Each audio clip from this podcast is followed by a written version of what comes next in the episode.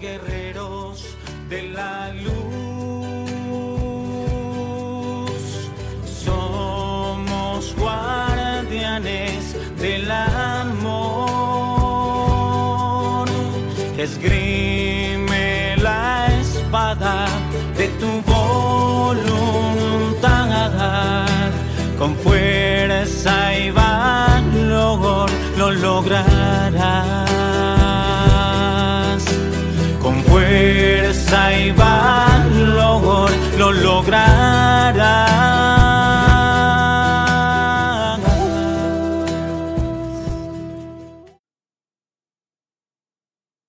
Bienvenido, Guerrero de la Luz, a este nuevo episodio del podcast. Gracias por estar acá, hermano, bancándome una vez más. Hoy vamos a continuar con el capítulo número 5 del libro Tiene tu cama, que se llama El fracaso puede fortalecerte. Si quieres cambiar el mundo, no temas al circo. Vamos a arrancar. El mar estaba picado frente a la isla Coronado. Pequeñas olas nos golpeaban en la cara mientras nadábamos de costado de vuelta a la playa. Como de costumbre, mi compañero de nado y yo nos esforzábamos por seguirles el paso al resto de los compañeros del grupo del entrenamiento SEAL. Desde el barco de seguridad, los instructores nos gritaban que aceleráramos, pero parecía que mientras más nadábamos, más atrás nos quedábamos.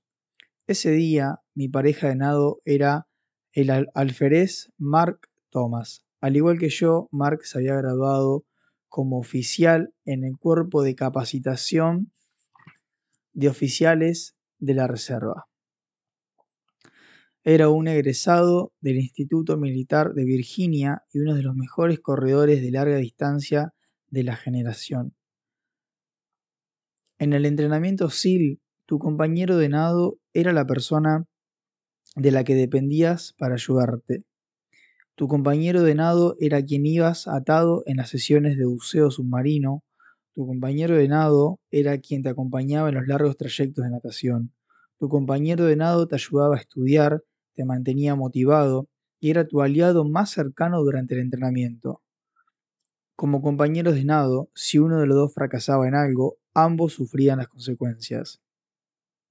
Era la manera en la que los instructores reforzaban la importancia del trabajo en equipo. Cuando terminamos de nadar y atravesamos la playa, un instructor SEAL ya nos estaba esperando, al piso. Esa era la orden para que nos pusiéramos en posición de hacer lagartijas, la espalda recta, los brazos extendidos y la cabeza levantada. ¿Acaso se dicen oficiales ustedes dos? No tenía caso que respondiéramos. Los dos sabíamos que seguiría gritando. Los oficiales de los equipos SEAL están siempre a la vanguardia, no llegan en el último lugar de sus recorridos de nado. No ponen a su agrupación en vergüenza. El instructor caminaba a nuestro alrededor mientras nos arengaba, pateando arena en nuestras caras. No creo que lo logren, caballeros. No creo que tengan lo que necesitan para ser oficiales SEAL. Sacó una libretita negra de uno de sus bolsillos, nos miró con desprecio y anotó algo en ella. Ustedes dos acaban de ingresar a la lista del circo. Si tienen suerte, soportarán otra semana más. El circo era lo último que queríamos Mark y yo. Se llevaba a cabo cada tarde al final del entrenamiento. Consistía en dos horas adicionales de calistecnia combinada con hostigamiento constante de veteranos de combate SEAL, cuya misión era que solo, que solo los más fuertes sobrevivieran al entrenamiento. Si no lograba satisfacer los estándares para alguno de los e, si no lograba satisfacer los estándares para algunos de los eventos del día, la calistenia, la pista de obstáculos, las carreras cronometradas o las sesiones de natación, tu nombre terminaba en la lista. A los ojos de los instructores eras un fracaso total. Lo que hacía que el circo fuera tan temido por los aspirantes no era solo el sufrimiento adicional, sino la certeza de que estarías tan exhausto y tan fatigado por el ejercicio extra, que de nuevo no lograrás satisfacer los estándares al día siguiente. Así volverías a terminar en la lista del circo una y otra vez. Era una espiral de muerte, una cadena de fracasos que provocaba que muchos de los cadetes abandonaran el entrenamiento. Mientras los demás estudiantes terminaban las faenas del día, Mark y yo, junto a muchos otros, nos reuníamos en la explanada del asfalto para iniciar otra larga sesión de calistenia. Debido a que habíamos llegado al final en el trayecto de nado, ese día los instructores habían preparado el circo específicamente para nosotros. Aleteos de piernas, cientos y cientos de aleteos de piernas. Los aleteos de piernas estaban diseñados para fortalecer el abdomen, muslos y muslo de cadera para, para que adquiriéramos potencia en, los largos trayectos de nado en mar abierto. Me traigo un poquito ahí. También estaban diseñados para hacerte pedazos. El ejercicio de aleteo de piernas consistía en que te acostaras boca arriba, con las piernas extendidas frente a ti y las manos detrás de la cabeza mientras que el instructor contaba las repeticiones. Tenías que alternar el movimiento de tus piernas arriba y abajo, pataleando. En ningún momento del ejercicio estaba permitido doblar las rodillas. Hacerlo se consideraba una debilidad entre los hombres rana. El circo era demoledor. Cientos de aleteos de piernas, junto con lagartijas, dominadas, abdominales y combinaciones de ejercicios de cuerpo entero. Cuando se puso el sol, Mark y yo apenas podíamos movernos. El fracaso tenía su precio. El día siguiente trajo más calistenia, otra carrera, una más en las pistas de obstáculos, otro recorrido de nado y por desgracia otro circo, más abdominales, más lagartijas y muchos más aleteos de piernas. Pero a medida que continuaron las sesiones en el circo, empezó a suceder algo muy curioso. Nuestros trayectos de nado mejoraron y Mark y yo empezamos a subir de categoría. El circo, que había empezado como un castigo para, por nuestros fracasos, nos estaba haciendo más fuertes, más rápidos y más confiados en el agua. Mientras que otros de los cadetes se daban por vencidos, incapaces de tolerar el fracaso ocasional y el dolor que conllevaba, Mark y yo estábamos decididos a no permitir que el circo nos derrotara. Cerca del final del entrenamiento hicimos un recorrido final en mar abierto, 8 kilómetros en las costas de la isla de San Clemente. Finalizarlo en tiempo era indispensable para graduarse en el entrenamiento SEAL. El agua nos pareció espantosamente fría cuando saltamos del embarcadero al océano. 15 parejas de nado entraron al mar e iniciaron el largo recorrido para salir de la pequeña bahía, rodeando la península y por encima de los lechos de algas. Cerca de dos horas después, las parejas de nado estaban tan dispersas que resultaba imposible saber la posición que tenían dentro del grupo. Al cabo de cuatro horas, entumecidos, exhaustos y al borde de la hipotermia, Mark, Thomas y yo llegamos a la playa. En la orilla de la rompiente se encontraba el instructor. Al piso, vociferó. Mis manos y pies estaban tan fríos que no podía sentir la arena. Con la cabeza tensa por el esfuerzo de mantenerla levantada, todo lo que podía ver eran las botas del instructor mientras daba vueltas alrededor de nosotros. Una vez más, ustedes dos han puesto al resto de su generación en vergüenza. Otro par de botas apareció en mi campo de visión y después otro más.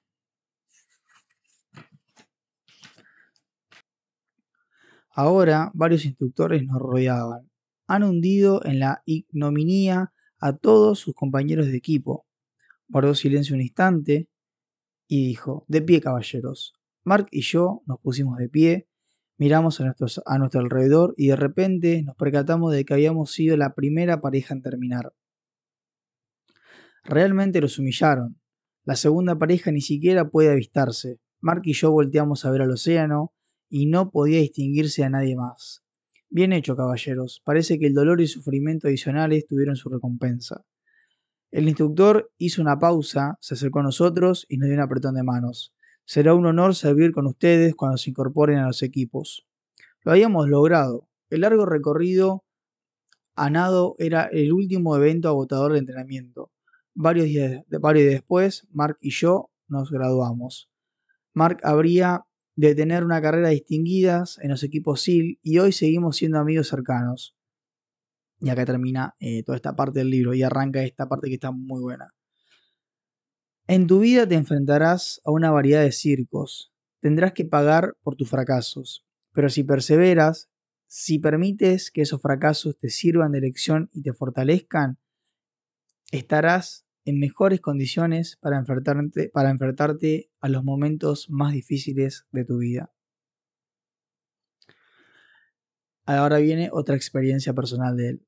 En junio de, de 1983 fue uno de los momentos difíciles. Fue uno de esos momentos difíciles. De pie frente al oficial a cargo, pensé que mi carrera como SIL de la Marina había llegado a su fin. Se me había revelado, relevado del mando de mi escuadrón SIL. Me habían destituido por tratar de cambiar la manera de organizar, entrenar y conducir las misiones de mi escuadrón.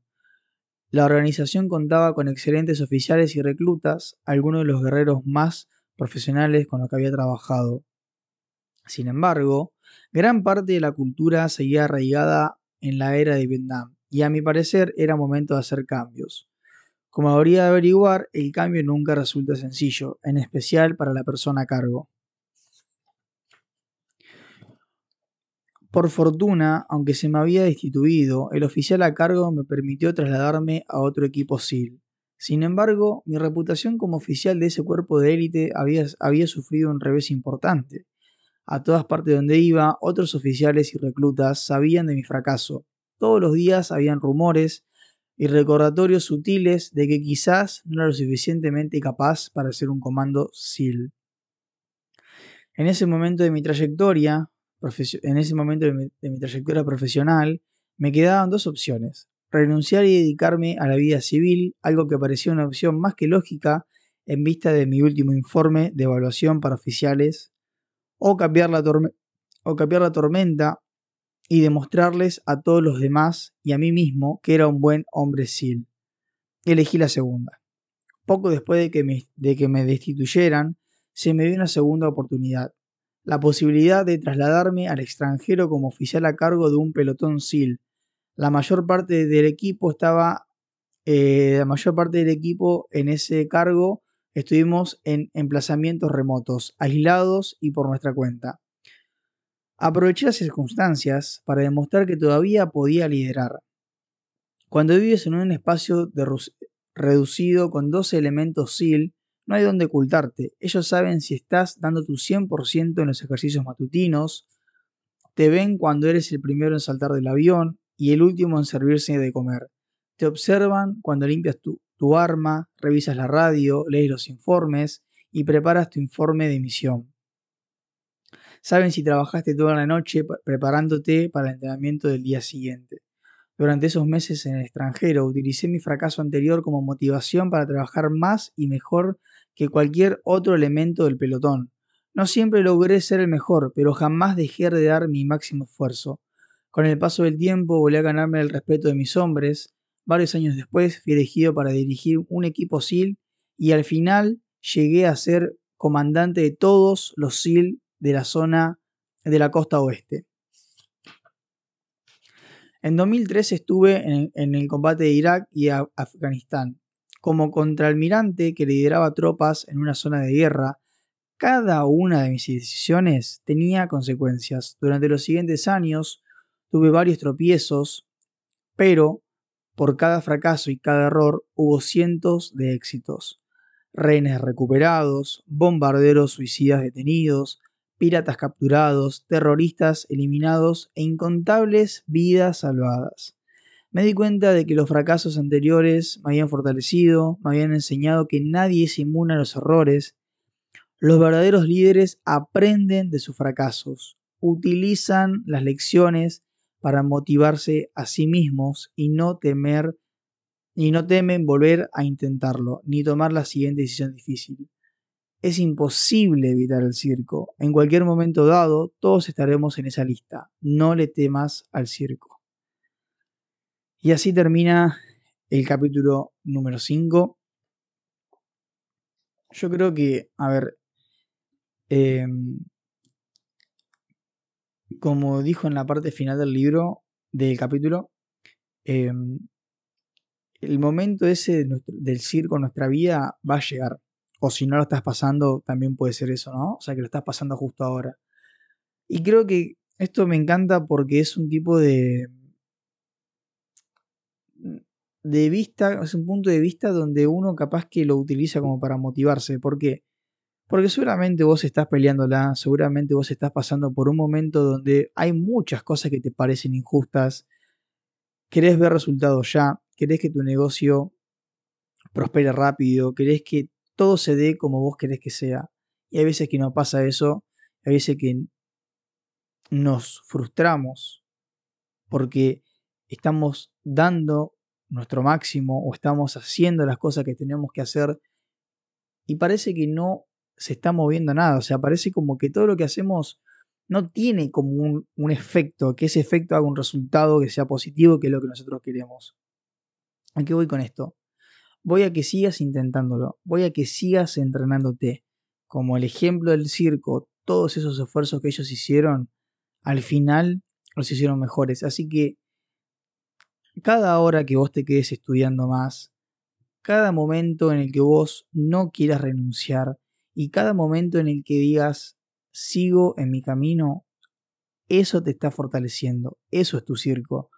Cada vez que te preparás para tu futuro, cada vez que priorizás irte a entrenar antes que irte a perder el tiempo, cada vez que te quedas estudiando, cada vez que, no sé, mejoras tu vida, cada vez que mejoras tus hábitos, cada vez que priorizás tu objetivo, priorizás tu calidad de vida, eso te va a marcar la diferencia con todos los demás. Y el tiempo te va a dar la razón. El tiempo te va a pasar esa buena factura. Vos seguís haciendo lo tuyo. Seguí con tu camino, seguí esforzándote, seguí entrenando, seguí, seguíte trabajándote, seguíte, seguí tu pasión. No renuncies a tus sueños, no renuncies a tus proyectos, no renuncies a tu, emprendimiento, no renuncies a tu carrera, no renuncies a tu cuerpo, no renuncies a tu mente, no renuncies a tus buenos hábitos. La vida que querés, la vida que deseas, está. Solo la estás trabajando, estás pasando el circo. Y después, cuando llegues a eso, vas a ser una persona mucho más fuerte. Y hay algo que a mí me encanta que es lo que yo quiero manifestar en mi vida. ¿Lo puedo manejar ahora? Soy, la, soy una persona capaz de manejarlo y muchas veces es no. Así que todas las cosas están a su tiempo. Quédate tranquilo que si vos estás haciendo las cosas bien, si seguís trabajando y si, te seguís enfocando en lo tuyo, al final todo ese esfuerzo te va a ser mucho mejor que los demás. Este capítulo está muy bueno, creo que este libro van a ser todos los capítulos así. Siento que son muy, no sé, o sea, como que te invitan a moverte, te invitan a, hacer y a no quejarte.